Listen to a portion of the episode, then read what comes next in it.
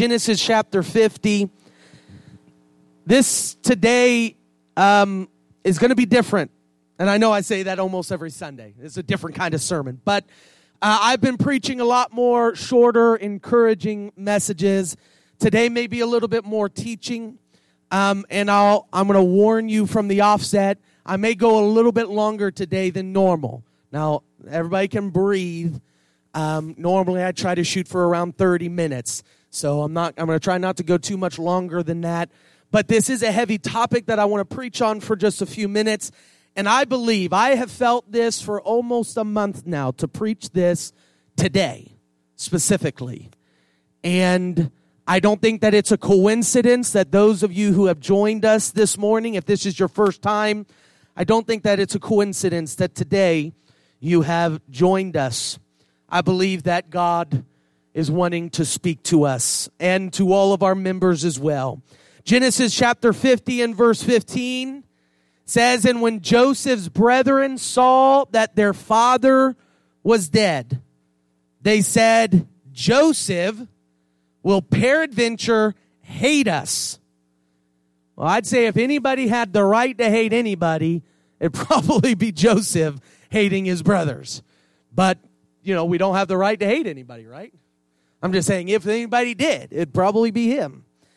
They, they were concerned about this. They were worried about that. If you don't know the story of Joseph, don't worry. We'll, we'll be digging into it today. But verse 16, they sent a messenger to Joseph. They were so afraid. Said, Thy father did command before he died, saying, So shall ye say unto Joseph, Forgive, I pray thee now, the trespasses of thy brethren and their sin. For they did eat unto thee evil, and now we pray thee, forgive the trespass of the servants of the God of the Father, of thy Father. Now, I'm not sure if this particular passage of Scripture is true. I'm not sure if they were actually telling the truth, and Jacob uh, did intend to tell Joseph this, but it probably wasn't coming from the right source, anyhow.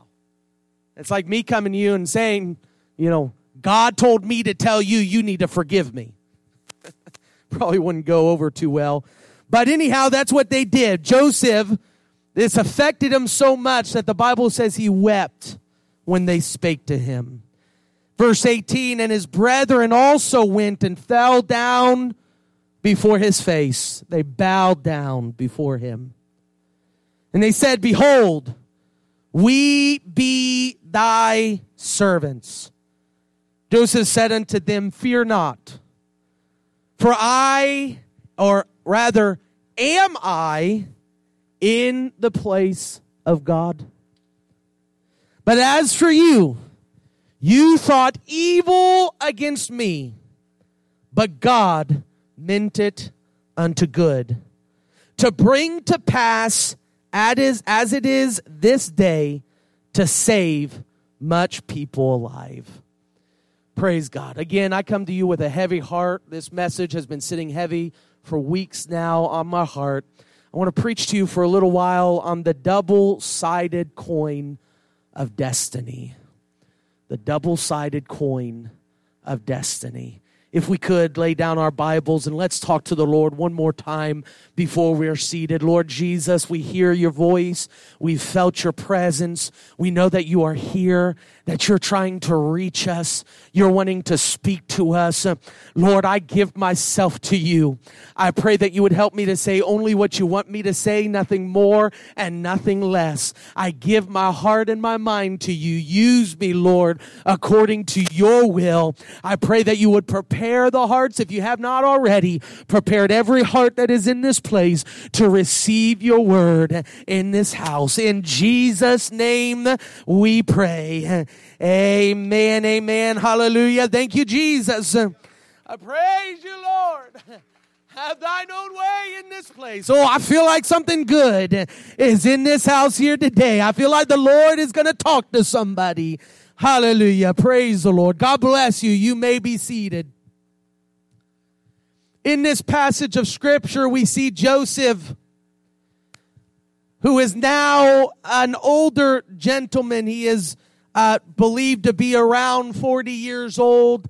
uh, close to 40 years old at this point. I'd say that's not really old, but he, he's uh, uh, older than when his story first started out. We first find Joseph and his destiny when he was 17 years old. He did something that is, to be truthful, a liability. Something that set him up for persecution, harm, anger, jealousy, and that is Joseph had a dream. The Bible says in Genesis 37 and 5, and Joseph dreamed a dream. And when he told it to his brethren, they hated him yet the more. They had already grown to dislike Joseph because of the favor he had from Jacob, being the only son of Rebekah. And so he had Jacob's favor. Jacob gave him a, a, coat of many colors, and the brothers didn't like that. They recognized something was different about Joseph. And then to make things worse, Joseph got a dream. Oh, praise God. If we could just get a dream here today. Hallelujah. Joseph's dream or his destiny manifesting itself, if you will, it contained first his brothers and him holding sheaves. And his brothers' sheaves began to bow down to his. Of course, Joseph was excited about this dream. You ever gotten a vision or a plan or God spoke to you about something and you got excited and you wanted to tell the whole world? Hallelujah. Look what the Lord is doing in me. Look what God is about to do. Look at my destiny. Praise God. Well, it probably wasn't wise for him to go and tell his brothers, hey, one day you're going to bow before me. So they hated him even the more. And then he had a second dream. This dream, the sun and the moon, the stars also made obeisance to Joseph, or in other words, they submitted themselves, they humbled themselves, or bowed down to Joseph, being an example of not just his brothers, but also his father and his mother bowing down. Even Jacob disliked this dream. Even Jacob told him, You're ridiculous. This is never going to happen. But Joseph, man, you know, when you really get a dream and you really get a, a vision for where you're heading, it can sometimes make you a little crazy. And you can do stuff that's unwise and prideful and arrogant. Am I right? Am I the only one who's stepped out a little far and put my foot in my mouth a little too much. Praise God. And Joseph, he continually did this, but he was excited. He had a destiny, a dream, a higher purpose. Hallelujah. And he just wanted everybody to know about it. He was so excited it became and formed the very essence of who he was. These dreams, I can imagine, just constantly inhabited his mind. Every time he looked at his brothers, he saw those sheaves bowing down. He looked at his mother and his father, he saw the sun and moon and stars giving obeisance. He began to be shapen by this destiny that he was about to have. His brothers one day went out to take care of the flock. Jacob was a little suspicious of his brothers who had gotten into some trouble. Jacob decided, you know what? Let me send the good one, Joseph, the called one, the one with a destiny, the one with a purpose, the one with God's plan. Let me send him to go spy on his brothers and make sure they're not doing anything bad. Uh, so this fed in to Joseph's already rising ego, right? Joseph, who was the youngest of the brothers, besides his own brother Benjamin, he began to skip along the road. I imagine in his mind, this was the first step to his brothers bowing down before him. He thought, oh, look, I'm going to go and I'm going to catch them doing something really bad. I'm going to take that message to my dad and all of a sudden I'll be the holy one and the righteous one and the one with purpose and destiny. This is the first step of my destiny. I feel like that may have been on in his mind. I feel like I can you see Joseph skipping down the road with that dream in mind singing on my way to my destiny. Hallelujah. On my way to my destiny. And then he came across a man. He got a little lost, didn't know where his brothers was. Came across a man. He said, You know, I, I know this is probably random, and the chances of you knowing my brothers are slim. But have you seen my brothers? The man did, in fact. He came across this man and he said, Your brothers went to Dothan. Joseph's eyes lit up. Look at this. This random man is sending me on the next part of my destiny. I just see his eyes glowing destiny. Isn't that how we get? We got this plan, this purpose. We're going to change the world. And every little thing that happens, destiny. I'm on my way to destiny. Hallelujah. But we got to recognize that just because we are on our way to destiny doesn't mean that people are going to support it. And as Joseph, who was, in fact, on his way to destiny, just not in the way that he thought of. As he walked and got closer to his brothers, his brothers began to scheme in their heart and said, Look, here comes the dreamer. Oh, Jesus. They began to say, Here comes the dreamer. Their hearts were filled with jealousy and anger. Can I tell you that dreams, destiny, when you want to do anything for God, you better be prepared to face persecution and jealousy and anger from other people. Can I tell you that persecution and jealousy and anger is just as much of a part of our destiny as the dream is? Is this all right here today? Come on, did you think that path was just going to be so simple and easy? You were just going to glide on into destiny? Oh, praise God. I feel the Holy Ghost in this place. Joseph thought it was. He was flying on a cloud coming to destiny. And what he found instead of destiny was a pit. His brother said, Let's throw him in a pit at first that wasn't going to break his spirit. He thought, oh, come on, guys. Let's stop playing around. Get me out of this pit. Well, they didn't. He went for hours. Nope, they didn't get him out. This isn't funny anymore, guys. I'm on my way to destiny. Get me out of this pit. But what you don't realize, Joseph, is your destiny has led you to the pit. Oh, Jesus. Hallelujah. What you don't realize, Joseph, is that your destiny led you to the pit. You're not being removed from that process.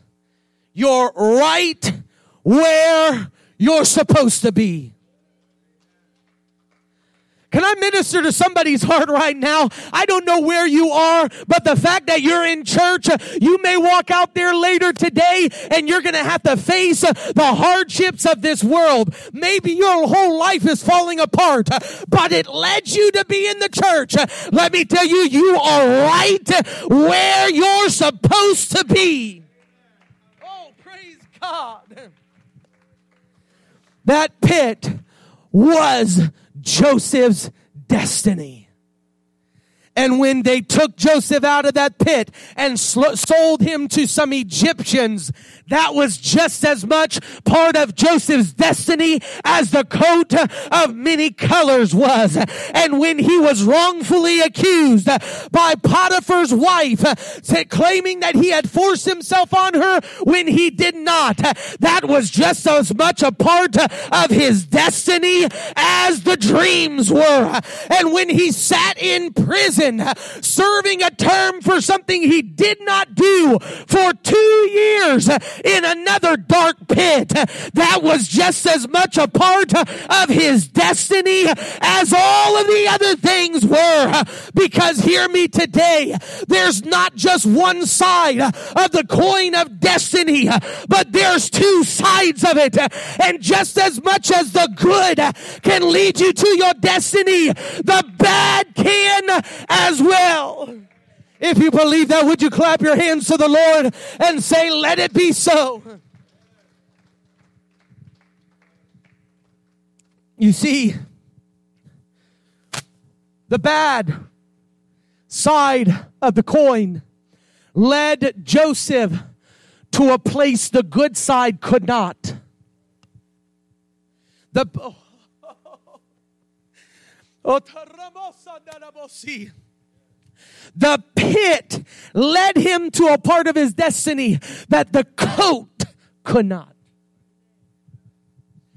The false accusations led him to his destiny where the dreams could not. But if it had not been for the pit, then he never would have been put into Potiphar's house. And if it had not been for the accusations, he never would have been put into the prison cells. And because he was in the prison, he was able to interpret two men's dreams, one of which was the cupbearer of Pharaoh. And if it had not been for the prison and interpreting those dreams, he never would have been called upon by Pharaoh to interpret the dream that Pharaoh had if he had not been in the pit, he would not have been in a position to oversee the distribution of grain to help people who are in the famine. If he had not been falsely accused, his brothers would have died in the famine.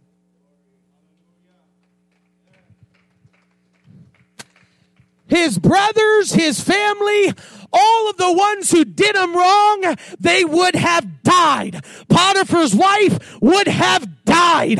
All of them would have died if they had not filled the position that God had them in to fulfill the destiny Joseph was on. Oh, Jesus. Now, I'm not saying you have an excuse to be nasty and mean to people now. Praise God. But what I'm saying is, is all those, all those false accusations against you, all of those harsh words, and the people who have risen up, hallelujah, to fight against you at work and in your family. Hallelujah. These are just simply instruments of the Lord to get you on the path of your destiny.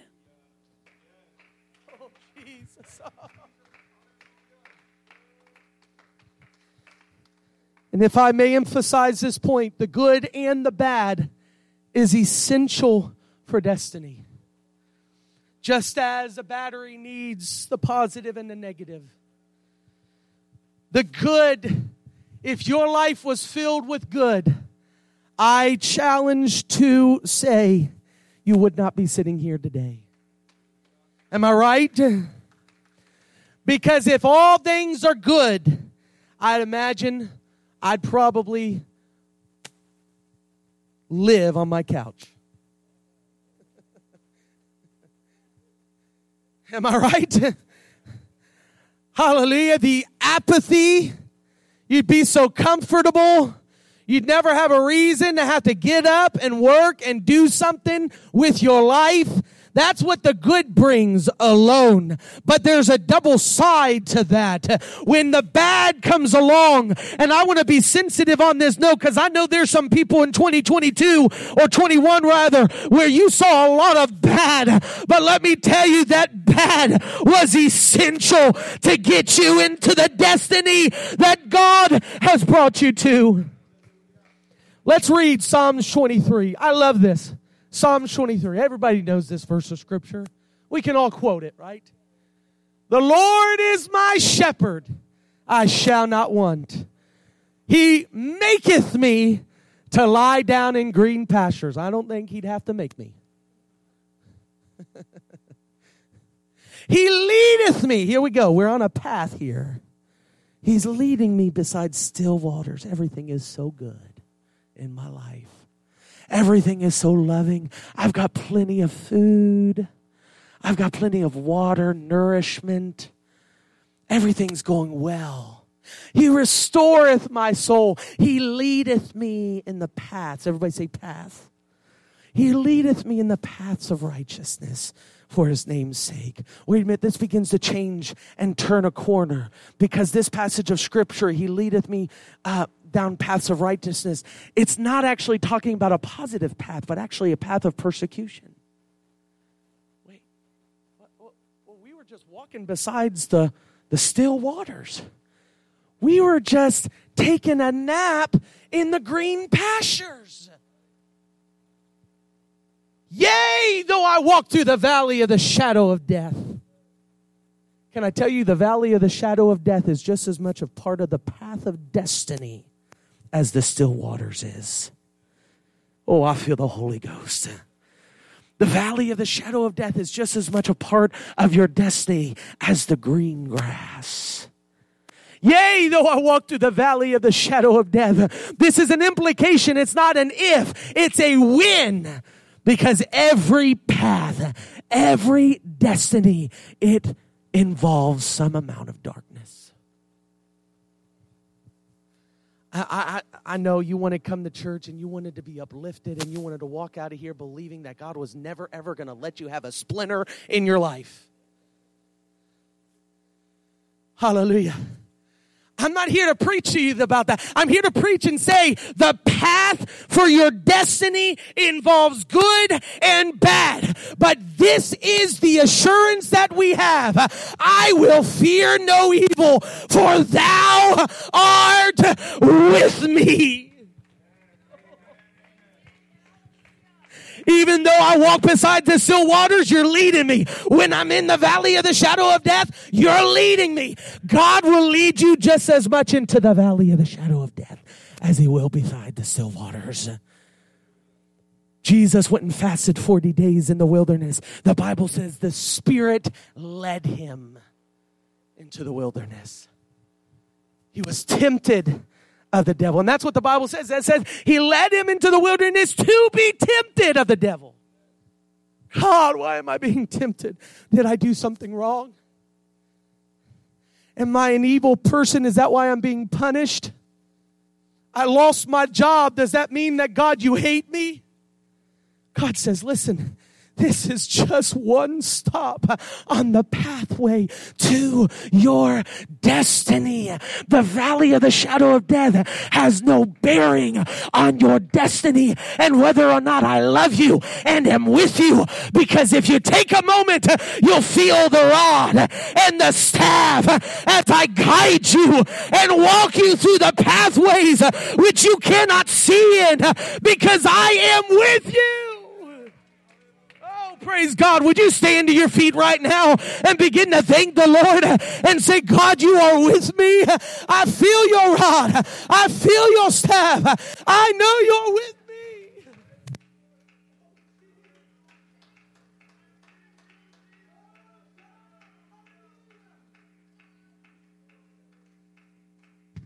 You just stay standing for just a moment. Look at this, verse 5. Thou preparest a table before me in the presence of mine enemies.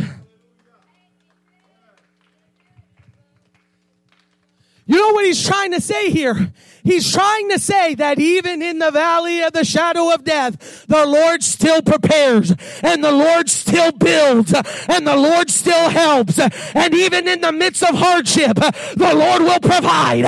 And even in the midst of hardship, the Lord will heal. Hallelujah. He's preparing a table before me in the presence of mine enemies. Thou anointest my head with oil my cup runneth over. Look at this next passage. This is incredible. Look at this. Surely goodness and mercy shall follow me. All, everybody say all. All the days of my life. And I will dwell in the house of the Lord. That all does not skip days. Well, I'm by the still waters. God is with me. Goodness and mercy. Oh, oh, oh. Valley of the shadow of death, no more goodness and mercy. In the midst of the valley, you have goodness. In the midst of the darkness, you have mercy. Hallelujah, because it's just a part of your destiny. Hallelujah, but goodness and mercy shall follow you all of the days of your life. Somebody thank the Lord right now. Somebody praise Him for a moment. Blessed be the name of the Lord.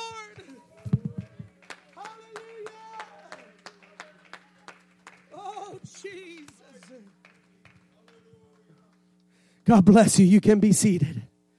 I'm sorry I just crushed all of your hopes that I was ending. But don't worry, I got a lot more. And it's good. You don't want to miss this. It's not good because I put it together, it's good because he put it together.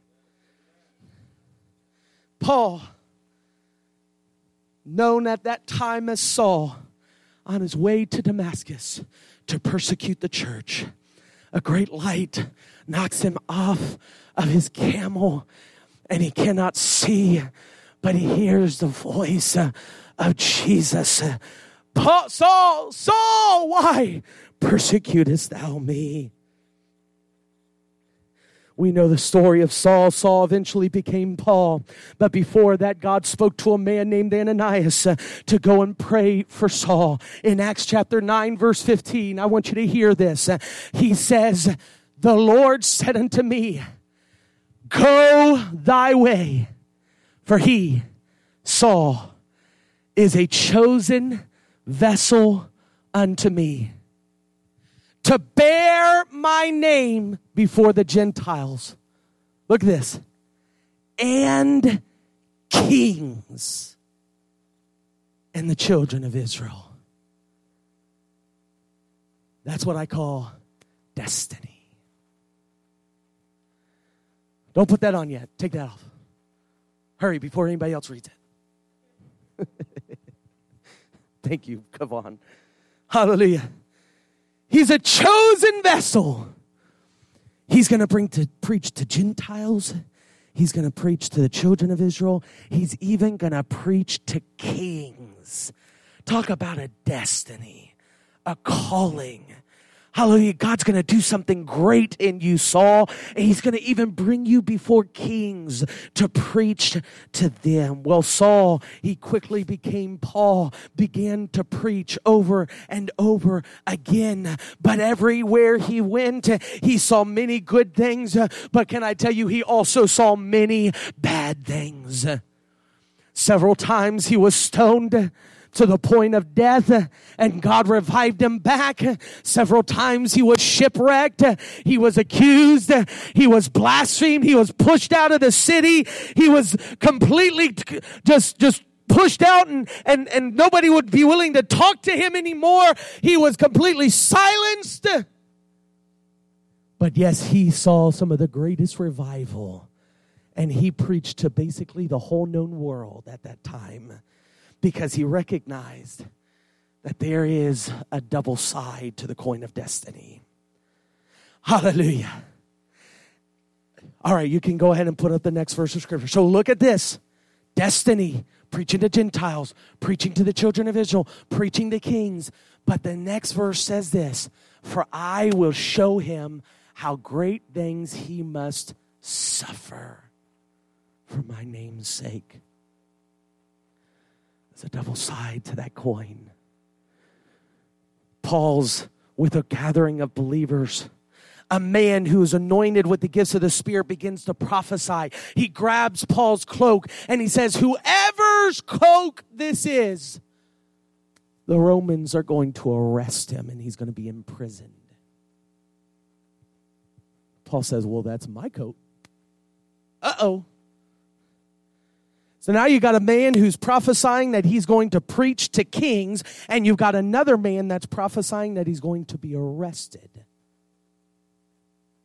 Both are right because they're both part of the double sided coin of destiny. Paul didn't allow that to stop him he still went to Jerusalem. And while he was in Jerusalem, he was falsely accused and he was arrested. Can I tell you that the only reason that Paul ever stood before kings, which it is believed he preached before several kings, the only way he could fulfill that destiny was in chains. The only way he was going to stand before kings as if he was in chains as a prisoner. You know that many of the letters that you read in the New Testament he wrote from a jail cell? Oh, look at you. You evangelized the known world.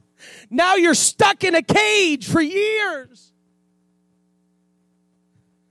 Paul says, I'm fulfilling my destiny just as much in this cage as I was out there on the streets.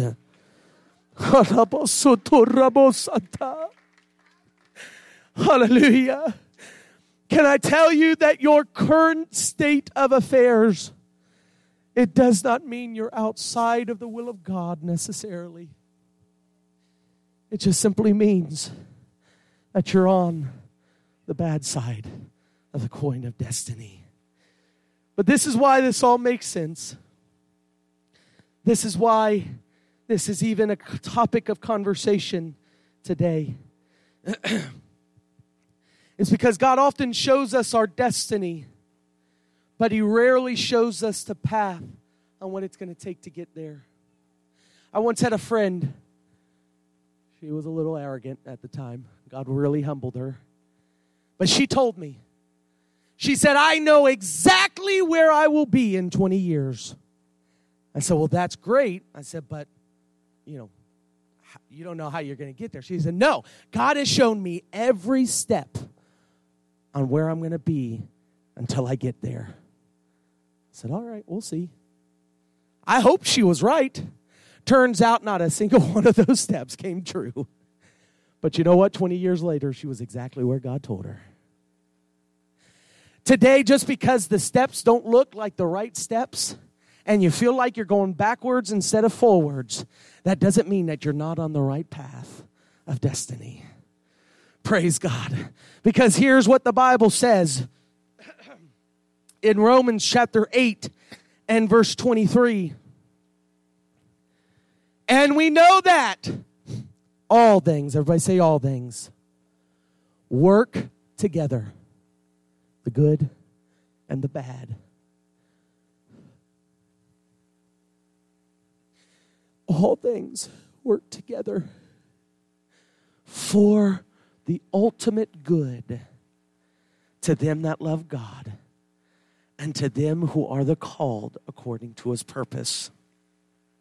The good and the bad, it's a culmination of the both, which puts us in the right path and causes us to be in the ultimate good plan and will of God. This is why this is different because we have to recognize that my destiny is not, in fact, my destiny. It is His destiny. And it is not, in fact, my plan. You can make a 20 year plan. Anybody's ever done like a five year, 10 year plan? And then you, you know, went back 10 years later, you found that piece of paper and you thought, oh, look at that cute kid. I've done it. It's because my plan doesn't necessarily mean it's God's plan. Hallelujah. And if we could just tap in to the plan and will of God, maybe we'd be able to understand the coin a little bit better. And we'd be able to know that all the good, it's kept me on the right path, but all the bad has also kept me on the right path. It's because it's not my destiny. I am called according to His purpose. I'm called according to His destiny. I'm called according to His plan. And if it's His plan, that means I'm out of control and I gotta just trust in the Lord, even in the bad, because it's not my plan. It's His plan. For whom He did foreknow, He also did predestinate to be conformed to the image of His Son, that He might be the firstborn among many brethren. Moreover, whom He did predestinate, them He also called.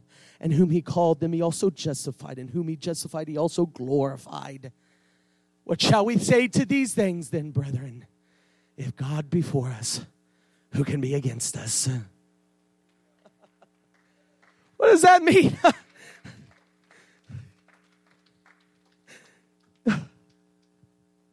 I'm beside the still waters, and God is with me. Who can be against me? I'm walking through the valley of the shadow of death. Uh, for God is with me. And if He is with me, then who shall be against me? It's because I'm walking in the destiny of the Lord, the calling and the purpose of God. Hallelujah. Can I suggest to you today that the bad often contributes more to the molding and shaping of you, of us, than the good does? Hallelujah. And the bad may seem like it is causing you to full, be pulled away from the path you feel like you need to be on.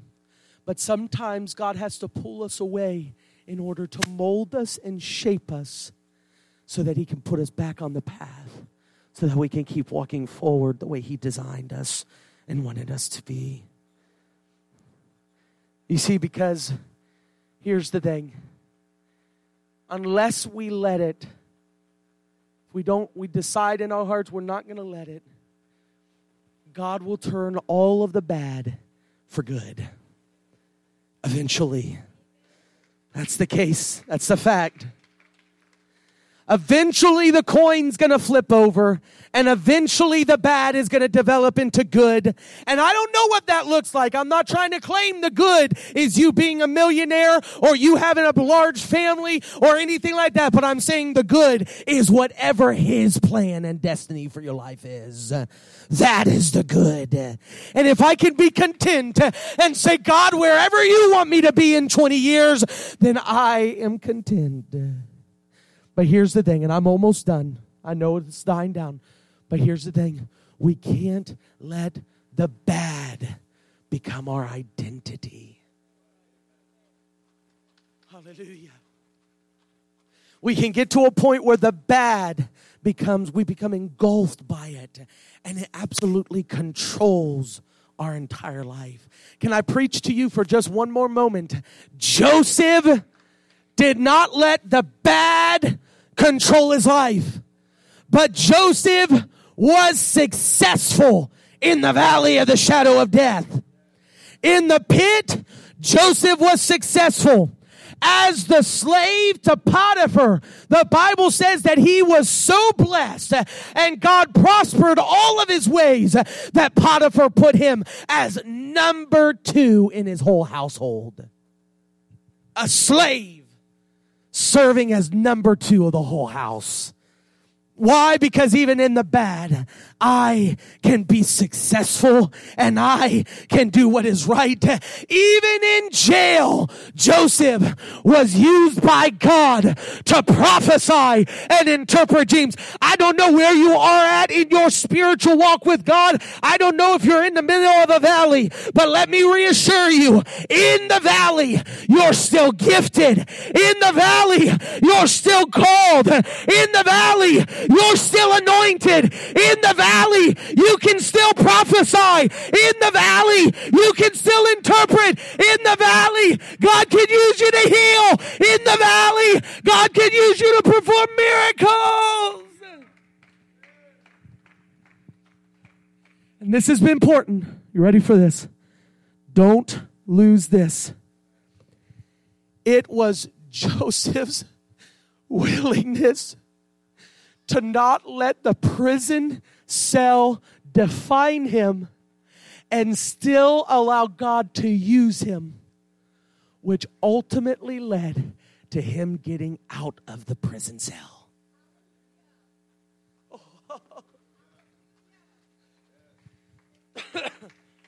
the baker, in three days, you're going to be hung. The cupbearer, in three days, you're going to be restored next to Pharaoh. But don't forget me when you come before Pharaoh. and hallelujah, he did forget him. For two years, he forgot Joseph in cell. Hallelujah. But when the time was right and Pharaoh had a dream, the wine, the, the cup holder, he said, wait a minute. I remember a man who was in prison, but he wasn't part of the prison. I remember a man who was in darkness, but he shone a light. I remember a man who was down in the dirt, but he was anointed and he was powerful and he prophesied and he interpreted the dream dreams uh, if we could get this man out of the valley of the de- shadow of death uh, and bring him here, he could be used by God. It was how Joseph acted in the valley that ended up being his salvation. Hallelujah. If we could stand today. I know I've given you a lot to think about, but I've got one more final point. And as soon as I read this in the scripture, God spoke to me immediately and said, This is the final point you need to make. Brothers of Joseph were so afraid. They were so afraid of what Joseph was going to do, how Joseph was going to respond what Joseph was going to say. Joseph had the power to kill his brothers like this. That's how much power he had in Egypt when Pharaoh made him second in Egypt. He had the power to take them out very easily. But this is what Joseph said. He said in Genesis chapter 50 and verse 19, Joseph said unto them, Fear not, for am I in the place of God? This is what I felt God stirring in my heart.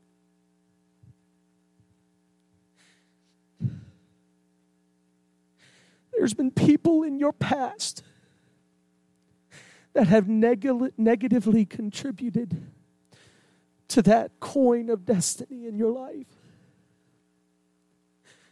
people that you've not found the room in your heart to forgive for the things that they have done to you.